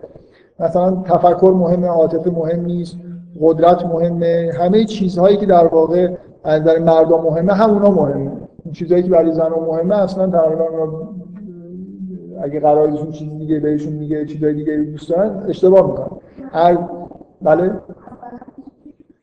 مثلا فرض کنید عاطفه در مقابل تفکر. مثلا زنا به مسائل عاطفی خیلی بیشتر از تفکر اهمیت میدن. مردا توی زمینه مثلا تفکر انتزاعی خیلی خیلی موفق‌تر از زنها هستن. به دلیل ساختار مغز مثلا زن مرد. زن مغز زن دو تا مستقل کار نمی‌کنه یا عالم لینک بین دو تا نیمکره وجود داره. مردا اینجوری نیستن. مردا لینک کمتری وجود داره. این با هم کار کردن دو تا نیمکره یه برتریایی به زنها میده و مستقل کار کردنش هم یه برتریایی به مردم. مثلا مردا به راحتی می‌تونن همه عواطفشون رو بذارن کنار و فقط به مسئله که براشون پیش اومده خیلی منطقی فکر کنن و تصمیم بگیرن. زنها معمولا این توانایی رو ندارن برای خاطر اینکه اون قسمت عواطف همیشه روشنه و پیام‌ها خودش داره میفرسته. و حالا واقعا من سوال دیگه شما مثلا این فرهنگی که الان ما پذیرفتیم چه برتری های زن و مردا دارن؟ به زحمت شما بتونید یه چیزی بگید که خیلی جا افتاده باشه که زنان توش بهتر باشه. مثلا پیشرفت کردن توی کارهای مثلا مربوط به شغل دانش همه این چیزا یه جوری به نظر میاد که مرداتشون توانایی بیشتری داره چه چیزی؟ دنیای زنانه اصلا وجود نداره توی غرب. شما بخواید بگید که اونجا در واقع هیته برتری زن هاست غرب قرن هاست از یونان. همینجور این روند رفتن به سمت ارزش های مردانش ادامه داشته تا الان که به نظر من وضعیت غرب اینجوریه. که اصلا مطلقا دنیای زنانه ارزش های زنانه از بین رفته. اصلا کسی نمی‌دونه چیا هستن چه چیزی مم... چیز با ارزشی ممکن اونجا وجود داشته باشه. حتی اینکه مادری مثلا یه فضیلته توی کاملا توی غرب زیر سوال در بحث می‌کنه. فمینیستایی هستن که مخالف با اینن که مادری چیز خوبیه. میگن اصلا بهتر زنها مثلا مادر نشن خودشون حفظ کنن. این جهانی که مردا ساختن ارزشاش هم تثبیت کردن همه چیزش مردانه است. این اتفاقی که تو غرب افتاده اینه که زنها در واقع وارد این جهانی شدن که مردا ساختن و ارزشاش رو تعیین کردن. و قبول کردن که اصلا چیزی به غیر از این ارزشا وجود نداره خب؟ حالا مسئله اینه که چون توی دنیا دارن زندگی می‌کنن با هم به تفاهمایی رسیدن. که حقوق مساوی داشته باشه مثل اینی که مثلا فرض کنید همه شغلشون این باشه که مثلا وزن بردار همه همه مردا وزن بردار بودن و خیلی هم لذت می‌بردن. زنا کار دیگه می‌کردن که از اون لذت می‌بردن. فرض کنید که قرض اینجوری شده. زنا قبول کردن که ارزش اینه که آدم چقدر وزن بیشتر برداره. خب؟ همه زنها اومدن تو همون محیط و با ارزش های مردانه دارن سعی می‌کنن قدرت و بازوی خودشون بیشتر بکنن و وزنهای سنگینتر بردارن. حالا دعوا سر اینه که حقوق زنها رو مثلا به خوبی مردا بدن. یه زنی مثلا 200 کیلو وزن برداشت به اندازه یه مردی که 200 کیلو وزن برداشته بهش بدن. مثلا فرض کنید مثل شغله. من دارم یه تمثیلی به کار می‌برم که به نظر من غرب اینجوریه. یعنی همه دنیا رو در واقع مردا به طور کامل تو غرب تصویر کردن و همه ارزش‌ها مردانه است. هیچ ارزش خاصی برای زنها قائل نیستن. زنها وارد دنیای مردانه شدن. مثل مردا دارن کار می‌کنن همون ارزش‌ها رو پذیرفتن. مثلا پیشرفت شغلی براشون خیلی مهمه. مادری دیگه براشون مهم نیست. کاملا به نظرشون میاد که مثلا مادر شدن. الان خیلی فکر می‌کنم حتی تو جامعه ما هم کرده که مادر شدن باعث میشه که زن عقب بیفته. از چی عقب بیفته؟ از کار و زندگیش دیگه از اون شغل هایی که در واقع توی جهان مردانه پذیرفته. ممکنه نتونه خوب درس بخونه. اتفاقی که تو غرب افتاده میگه زن وارد این جهان مردانه شدن. حالا تقاضای حقوق مساوی داره تا مدت ها حقوقشون کمتر از مردا بود. واقعا کارخونه می‌رفتن کار می‌کردن به زنان کمتر حقوق می‌دادن. کلی مبارزه کردن. این مبارزه های اجتماعی فمینیستی اینجوری بوده که حالا که ما مثل شما داریم کار می‌کنیم حقوق ما رو و خیلی جا به حقوق مساوی رسیدن با مردم. ولی اصلا مشکل زنان به نظر من خیلی خیلی عمیق‌تر از این حرف هست. الان دو نوع فمینیسم داریم. فمینیسم مبتنی بر تفاوت داریم و فمینیسم مبتنی بر شباهت. در واقع همه این کارهایی که انجام شده و فمینیسمی که معمولا تو جامعه ما مطرحه مبتنی بر شباهته. یعنی فرض بر اینه که تفاوت اساسی وجود نداره. قرار نیست که زنها دنیای دیگه برای خودشون بسازن. قراره که تو همین دنیا با مردم مثل مردا زندگی کنن بنابراین حقوق مساوی اجتماعی بذاریم کافی. فمینیسم مبتنی بر تفاوت اینی که اصلا زنها در واقع این دنیا رو زنها نساختن و ارزشاش ارزشای زنانه نیست. زنها نوع زندگی دیگه براشون مناسبه و جهان دیگه در واقع برای خودشون باید به وجود بیارن. الان اینکه جامعه ما مرد سالارتره جامعه ما آره هنوز این مسئله هست که زنها عملا دارن کار می‌کنن همه کارهای مردا رو می‌کنن ولی هنوز حقوقشون حقوق مساوی نیست. ولی فرهنگ ما هنوز فرهنگی نیست که همه ارزش های زنانه توش انکار شده باشه. واقعا من فکر می‌کنم تو همه ایرانی ها یه جوری نسبت به مادری حس خوبی دارن. همین. نه نه نه نه نه واقعا نه. نه نه ببینید ببینید چه مرد چه زن تو ایران چه مرد چه زن نسبت مادری که یه تقدسی داره. نسبت اینکه یه زن مثلا از خود گذشتگی می‌کنه و این حرفا حس خوبی داره. من نمی‌خوام بگم مثلا اون جایی منعکس میشه یا نه. احساس این که یه چیز خیلی مهمی اینجا وجود داره. نه من میگم واقعیه این. نه توی ف... نه ببینید اصلا کلک توی فرهنگ ما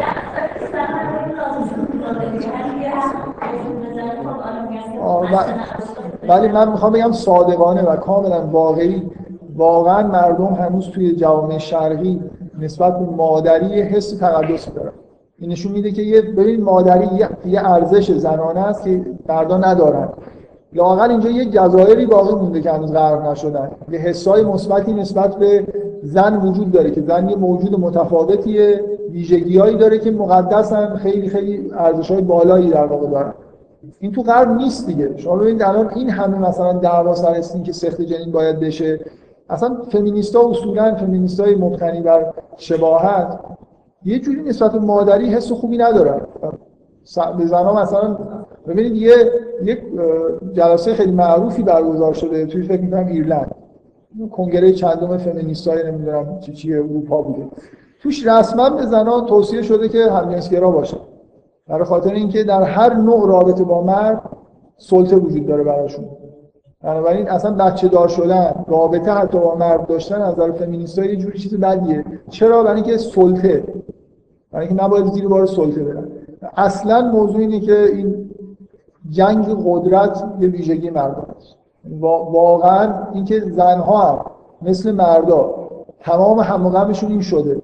که کی برنده است کی مثلا سلطه بیشتری داره. اصلا زنا در واقع یه جوری حالا من نمی‌خوام وارد جزئیات بشم. من یک کتاب معرفی بکنم که خیال خیلی راحت بشه.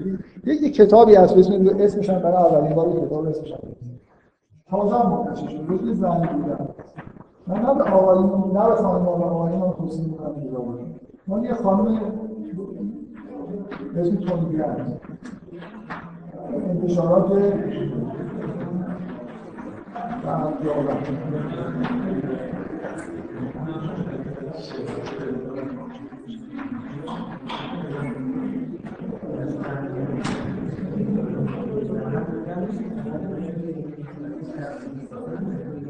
واقعا کتاب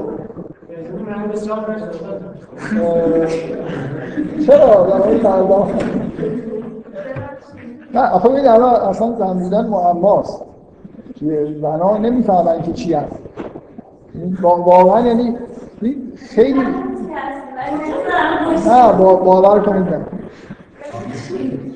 اصلا من خیلی چیزا هست که دیگه اینقدر قدیمی شده. در واقع وقتی وقتی شما خیلی طبیعیه دیگه. شما وقتی توی یه دنیای زندگی می‌کنید که همه فرهنگش مردانه است در سراسر جهان. نه اصلا می‌خوام بگم خیلی چیزا که واقعا ارزش زنانگی توش تو اونا هست یه جوری منسوخ شده است. آره یعنی یه طوری در واقع شما میگه نمی‌دونید شما قبول ندارید که اون یه ارزشه. شما خیلی از چیزهای زنانه رو بذارید من یه مثالی از تو این کتاب بزنم. تو این کتاب این خانم تونی گرانت آدم معروفیه اولین روانشناسیه که تو آمریکا برنامه رادیویی اجرا کرده. چرا؟ حدود سی سال قبل. دهه 60 فکر خب یکی از خوبی های خانم تونی گرانت اینه که خیلی به یونگ علاقه من و در واقع این کتابی که نوشته یه بخشیش نتیجه کارهایی که بعضی از شاگردای یون کردن در مورد تقسیم بندی مثلا حالتهای زنان و یه مثالی از این کتاب بگم که جالب. بذار اینجوری من توضیح بدم که در, در مقابل گرایش مردها به قدرت به گرایش کاملا غریزیه. همه مردا تمام دغدغه زندگیشون به دست آوردن توانایی های مختلفه. مثلا اینکه حتی اگه بازی کامپیوتری می‌کنن تا لول آخرش برن. نمی‌دونم اگه فوتبال دارن بازی می‌کنن خودشون بکشن که مثل فلانی بازی کنن. همش دارن توانایی به دست میارن مهارت کسب می‌کنن و زندگیشون اینجوریه و اینجوری ساخته شده. یعنی واقعا کاملا این میل به قدرت و توانایی و مهارت جزء غریزه مرداست. در مقابلش توی زنها میل زیبایی و میل خیلی خیلی بیشتری نسبت به روابط عاطفی و عشق وجود ببینید من مثالی که تو این کتاب هست رو بگم. ببینید چه جوری الان اصلا زنها در اون چیزایی که جزء خوبیاشون حساب می‌شد و جزء خوبیای خودشون حساب نمی‌کنن نقطه ضعف هم تازه حساب می‌کنن. برای اینکه فرهنگ است یه مردی یه مکالمه تلفنی اینجا نقش شده تو این کتاب. یه مردی به خانم تونی گرانت میگه که من نمی‌تونم با زنم زندگی کنم. برای خاطر اینکه همیشه من 51 درصد می‌خوام اونم 51 درصد. و دقیقا ببینید این نکته که تو رابطه مرد و زن قبلا وجود نداشت. زنان ویژگی رو داشتن که اصلا شما مردا توی محیط خارج تو محیط مردانه همیشه در حال همین رقابت های کاری و رقابت تو همه چیز هستن. اصلا زندگیشون اینجوریه دیگه. سهمای بیشتر بخوان. مثلا یه جوری اگه یه کاری انجام دادن احساس احساس سلطه داشتن احساس کنترل داشتن اینا چیزایی که به طور غریبی توی مرد هست. اصلا به این دلیل رابطه مرد زن رابطه خیلی خاصی می‌شد و اونجا برای اینکه مردای چیز کاملا متفاوت بود. یعنی می اومدن می‌گفتن مثلا فرض کنید یه چیزی پیش می اومدن 51 درصد می‌خوام. خب زنشون هم به دلیل اینکه علاقه داشت اصلا هیچ برای زنها هیچ چیزی بیشتر از همون رابطه عاطفی اصلا مهم نبود و نیست. به طور غریزی. میزان بیشتر از هر چیزی متوجه رابطه عاطفی. تا اینکه حالا سر مثلا این یه تیک نونه تو 51 درصد می‌خوای خب باشه بیا. بعد مرد مثلا برای اولین بار تعجب می‌کرد. با این موجودی با این موجودی مواجه شده که وقتی 51 درصد میگه باشه. بعد مثلا با شک و تردید می‌گفت که خب من 55 درصد می‌خوام میگه خب باشه. 60 درصد بعد اینقدر خوشش میاد میگه اصلا از این اتفاق الان نمیفته برای خاطر اینکه سلطه داشتن و قدرت داشتن ملاک زنان هست. زنها ازدواج که می‌کنن از اول همش خط نشون کشیدن اینکه من این کارو می‌کنم تو اصلا این در واقع چرا برای خاطر اینکه ما اینجوری نرم افزار مردانه اینستال شده همه جا زن و مرد. اینکه نکته مهم اینه که اصلا مهم نیست رابطه عاطفی اصلا از بین رفت طرف مثلا از اولش مثلا مهر باید اینقدر باشه که بشه طرف زندان انداخت. مثلا پدیده های اینا این حس مردانه است. که یه زن احساسش نسبت به رابطه عاطفی این باشه که یه جوری باید کنترل داشته باشه. یه جوری باید مثلا اعمال قدرت بتونه بکنه. قبلا این کار رو این حس رو نداشتن. و رابطه عاطفی خیلی عمیقی به وجود می اومد بعد دیگه اصلا مرد سلطجو نبود. بلکه از اولش اصلا 70 درصد می‌داد به طرف مقابل. اصلا یه جوری زندگی می‌کرد برای خانواده‌اش. الان از اولش اختلال وجود داره. اختلال این که برای خاطر اینکه زنها قبول ندارن که مثلا بخشیدن یه سهم بیشتر به طرف مقابل ارزشه. وایستادن و 50 درصد گرفتن ارزشه. کاملا این مردانه فکر می‌کنن. اینکه من مثلا الان بیام 49 درصد بردارم که رابطه عاطفیمون قوی تر بشه. می‌خوام 70 سال سیاسی آنها واقعا خیلی چیزا هست یعنی اصلا خیلی چیزای تفاوت‌های اساسی ایجاد شده. تو رفتار زنها به دلیل اینکه در همه جوامع دارن در واقع با فرهنگ مردانه پرورش پیدا می‌کنن. بنابراین اصلا اون چیزهایی که در واقع من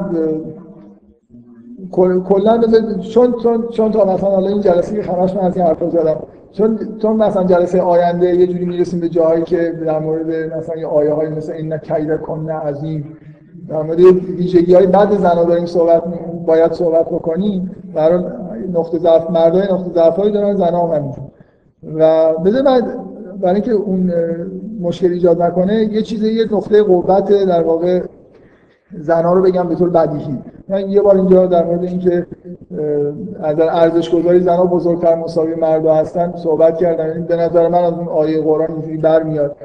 و یه عده فکر کردن که مثلا یه جوری چون اقراق یه نفر از من پرسید که آقا کدوم ارزش واقعا کاملا اینجوری سوال در مورد این وجود داره که زنها چه برتریایی داشتن و دارن.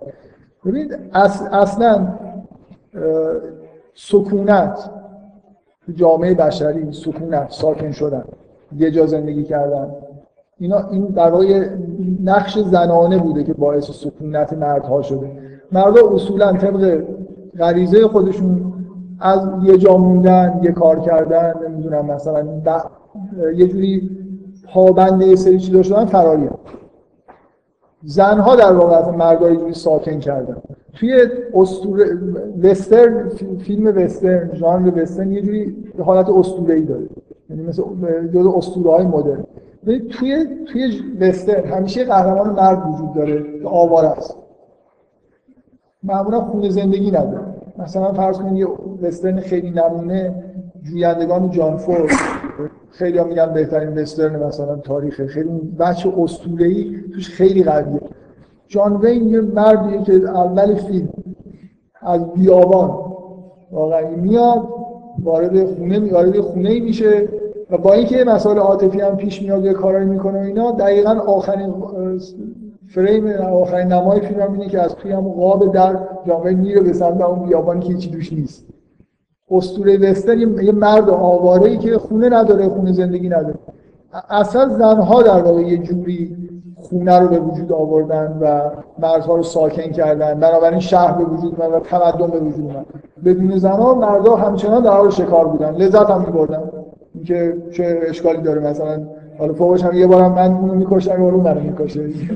یه جور لذت مردانه توی توی اینجور رفتار اینکه نه فقط این اینکه توی رابطه زن و مرد مرد خیلی در نظر جنسی حالت وحشی داره. زنه که حالت به اصطلاح خیر وحشی داره حالت اهلی داره.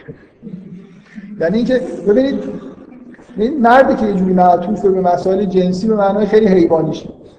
و اینو و اینو درک می‌کنه. با تمام وجود هر مردی احساس جنسی داره و احساس مثلا غریزه جنسی توش در واقع کاملا در خداگاهش وجود داره. زنها هستن یا بودن که اصلا هیچ وقت براشون مسائل جنسی مطرح نبود. مسائل عاطفی در درجه اول بود. یعنی اگه نیاز جنسی هم بود در به صورت هسته یه چیزی که در تمام دورش رو مسائل عاطفی و عاشقانه گرفته در واقع یه همچین وضعیتی داشتن. زنها بودن که به مردها اجازه نمی‌دادن که از نظر جنسی ارتباطی برقرار بشه مگر اینکه طرف ابراز عشقی بکنه عاطفه نشون بده از خودش. یعنی همینطوری مثلا یه مردی می‌رفت به زنی می‌گفت که بیا با هم دیگه سکس داشته باشیم. هیچ زنی قبول نمی‌کرد. باید یه عالمه مراحل طی شد تا زن مراحل عاطفی. زنها در واقع مردا رو اگه زنها این کار نمی‌کردن مردا همیشه تو هم حالت به اصطلاح وحشی باقی میموندن از نظر مثلا روابط عاطفی و در واقع زنها یا عالمه به مردا درس های عاطفی می‌دادن. الان شما تو غرب ببینید که از نشانه های مرد سالار تر بودن فرهنگ غرب اینه که اینقدر گفتن و تبلیغ کردن که همه زنها الان توی غرب احساس اینه که خب ما نیاز جنسی داریم و اصلا این حرفا چیه؟ مثلا من احتیاج به مرد دارم همونجوری که مرد احتیاج به زن داره. مثلا کلمه کلام عاشقانه لازم هست نه هیچی همینطور خیلی مکانیکی. این این دیدگاه مرداست که سلطه پیدا کرده. دیگه مردا زحمت این که به یه نفر مثلا حرفای عاشقانه اینا بزنن نباید بکشن دیگه همینطوری. تل اینقدر تلقین کردن که توی زنان کاملا به وجود اومده خب دیگه این رابطه مساویه. اون لازم داره منم لازم دارم. خب پس اینجا اصلا این قراردادی لا... زنا پوست مردا رو میکندن تا مثلا ازدواج صورت بگیره.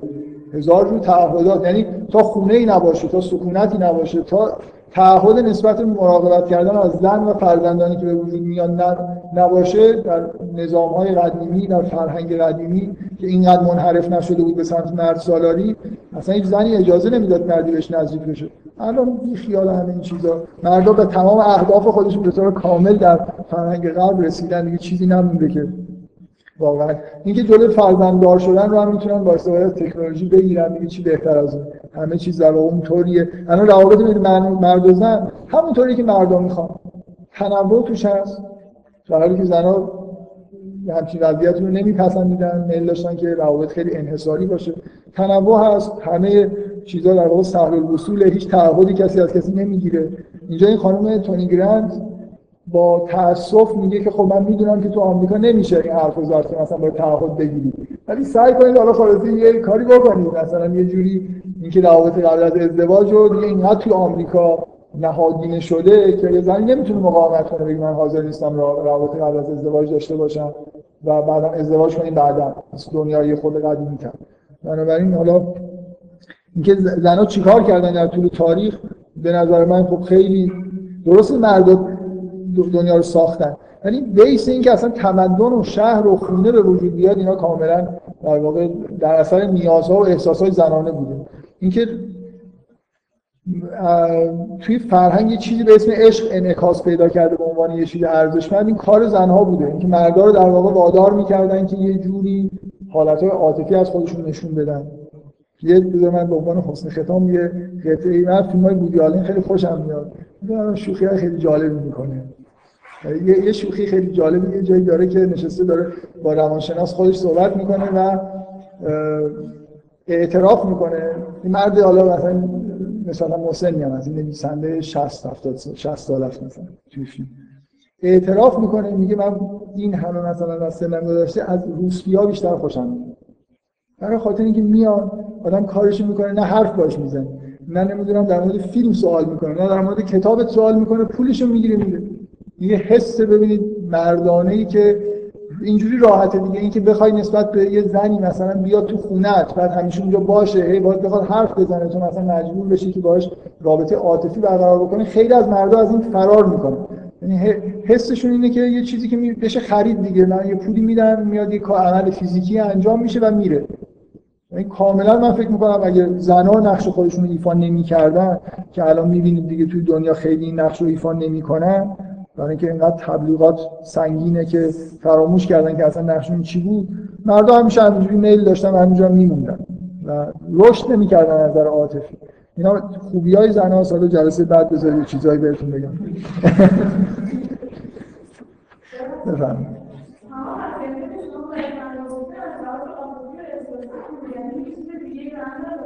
نه من, من یه مورد گفتم.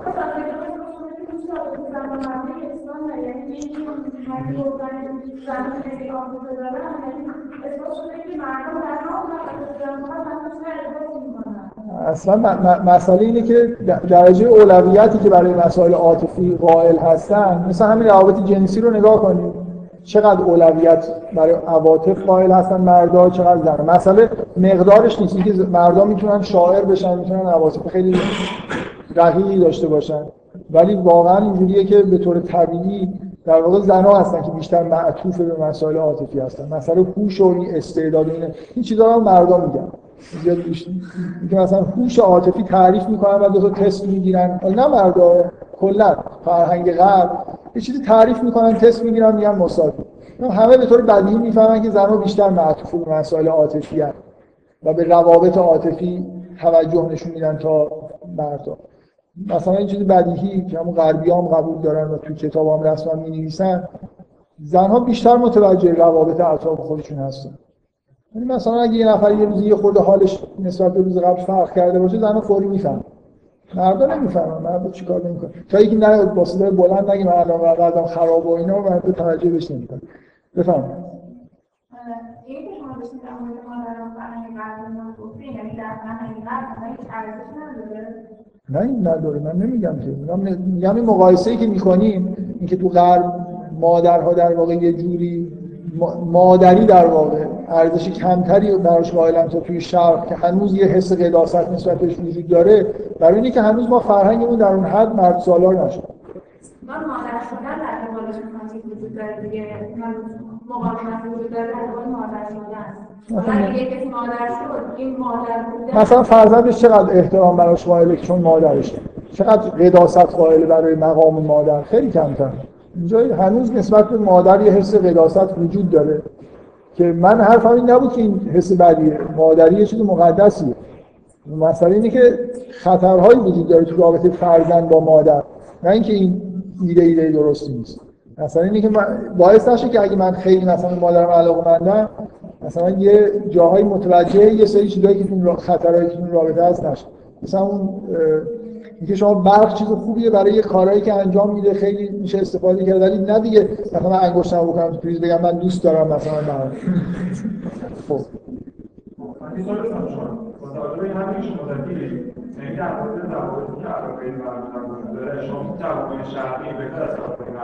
نه. جفتشون افتضاح.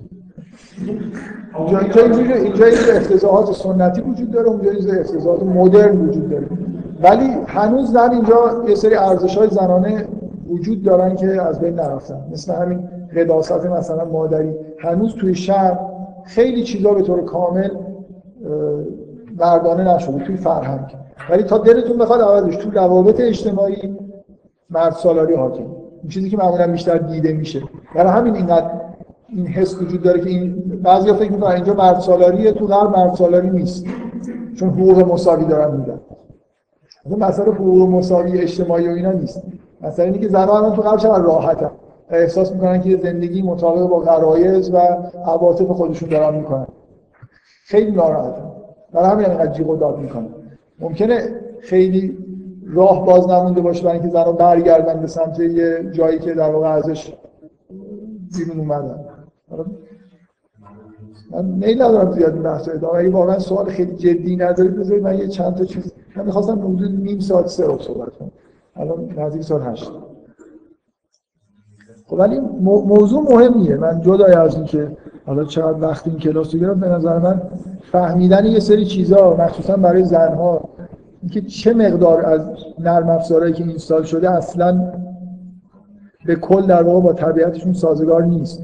و اگه تا آخر عمر زنها احساس بیارزشی احساس مثلا اینکه انگار جایگاه خودشون هنوز دنیا خوب نمی‌شناسن. همچین حسای بدی پیدا می‌کنن مال اینی که اصلا یه چیزای خیلی ریشه ای در واقع تو فکر ما مشکل داره.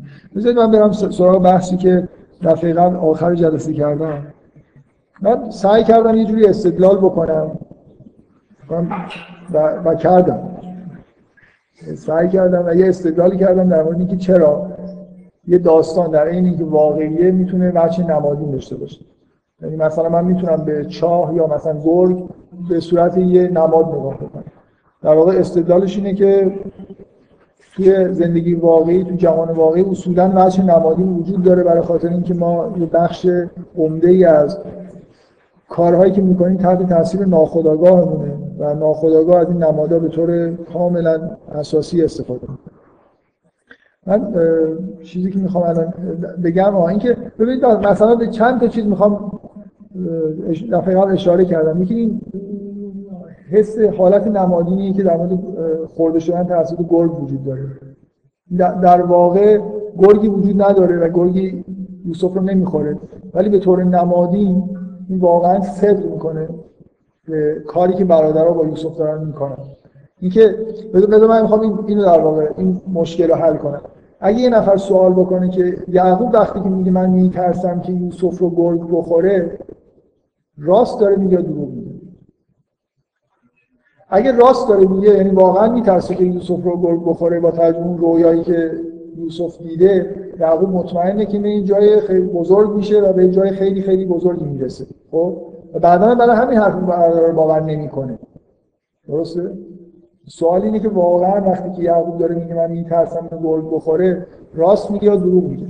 اگه دروغ داره اگه اگه راست داره میگه چرا وقتی برادر برمیگردن من همین حرفو بهش می‌زنن باورش نمیشه.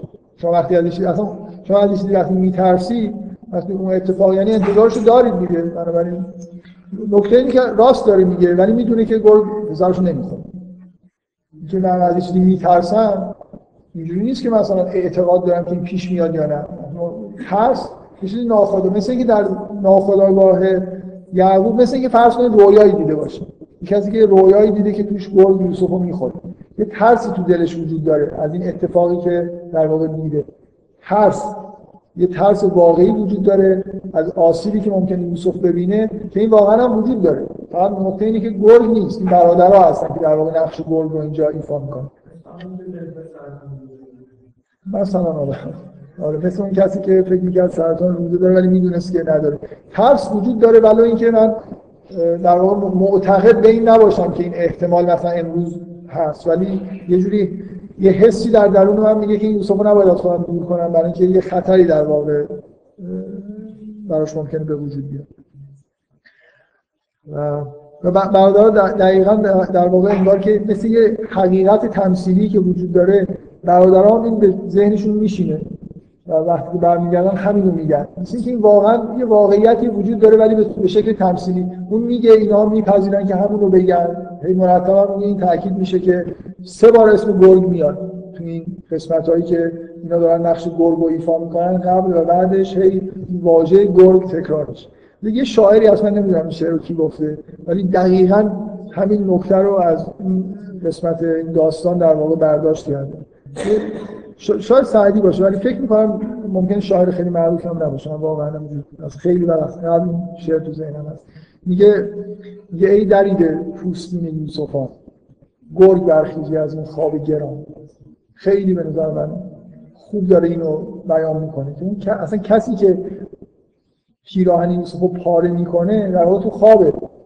و اگه بیدار بشه واقعیتش اینه که گرگ شده و داره این کار نقش گرگ رو داره ایفا می‌کنه. کاری که اینا با یوسف می‌کنن پاره کردن پیرهنش به خون آغشته کردنش اینا دقیقا مثل کاریه که یه گرگ داره انجام من می‌خوام به عنوان یه نقطه خیلی خیلی اساسی که حالا همه چیزش هم نمیگم ولی می‌خوام متوجه بکنم که یه چیز تمثیلی خیلی خیلی با تکرار زیاد توی داستان یوسف وجود داره. بگن از چاه گرگ یه چیزای دیگه.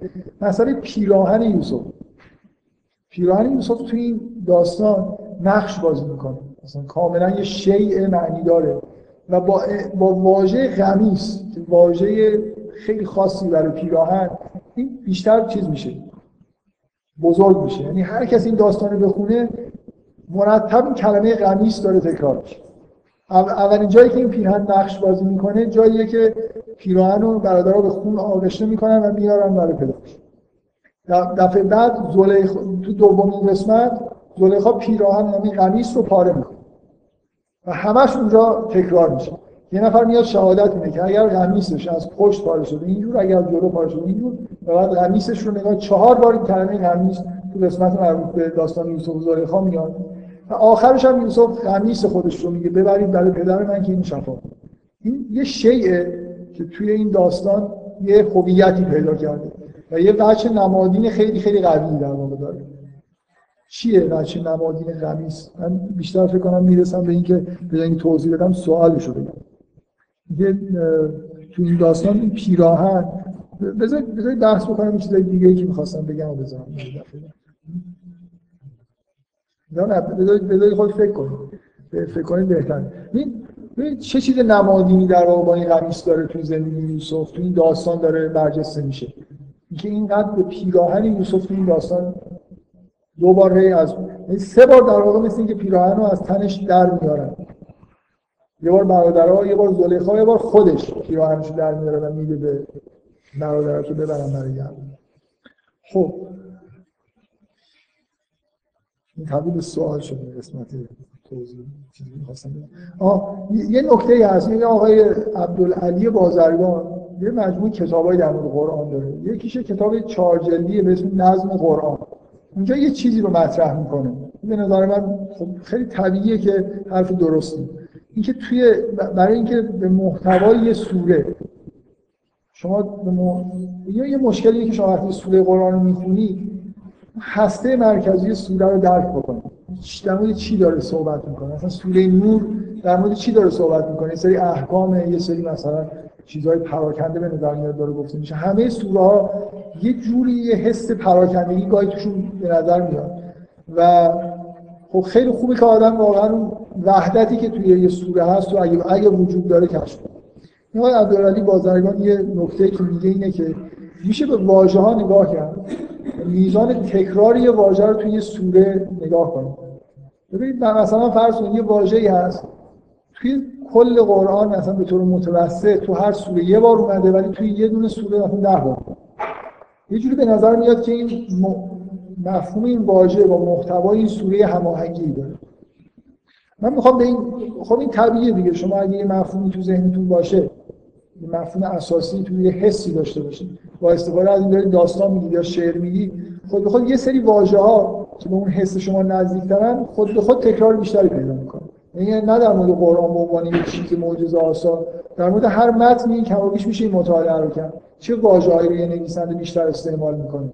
اینا براش به طور ممکن کاملا ناخودآگاه حتی پیش بیاد که اینا براش اهمیت داره من می‌خوام یه واژه دیگه یه واژه انتزاعی تر تو سوره یوسف قبلا گفتم دقت بکنید که چقدر تکرار میشه. واژه حسن با انواع مشتقاتش هر کی به یوسف می‌رسه که میگه در مورد خود خداوند در مورد قرآن در مورد یوسف میگه مثلا کذالک نجز المحسن. هر کسی دیگه یوسف رو می‌بینه چه برادرها چه اونایی که زندان هستن میگن انا نراک من المحسن. حتی در مورد خود این داستان کلمه حسن به کار میگه احسن القصص زیبایی تو داستان یه جوری نقش انگار اساسی داره بازی می‌کنه. در اون چیزی که بچه مشخصه یوسفه زیباییه که توی رفتار و حالا همه حرکاتش و حتی چهرهش وجود داره. توی همون کتاب نظم قرآن در مورد واژه حسن به عنوان یکی از واژه‌های خاص این سوره اشاره می‌کنه که این میزان تکرارش بیشتر از سوره دیگه است. حالا من اینو در مورد این گفتم که واژه قمیص که اصلا شاید هیچ جای قرآن میگه این واژه نیست. برای پیراهن این واژه رو فقط اینجا استعمال میشه و خب چهار پنج شش بار فکر می‌کنم این واژه توی این سوره میاد. و یه جوری خود به خود تو ذهن آدم این مرکزیتی پیدا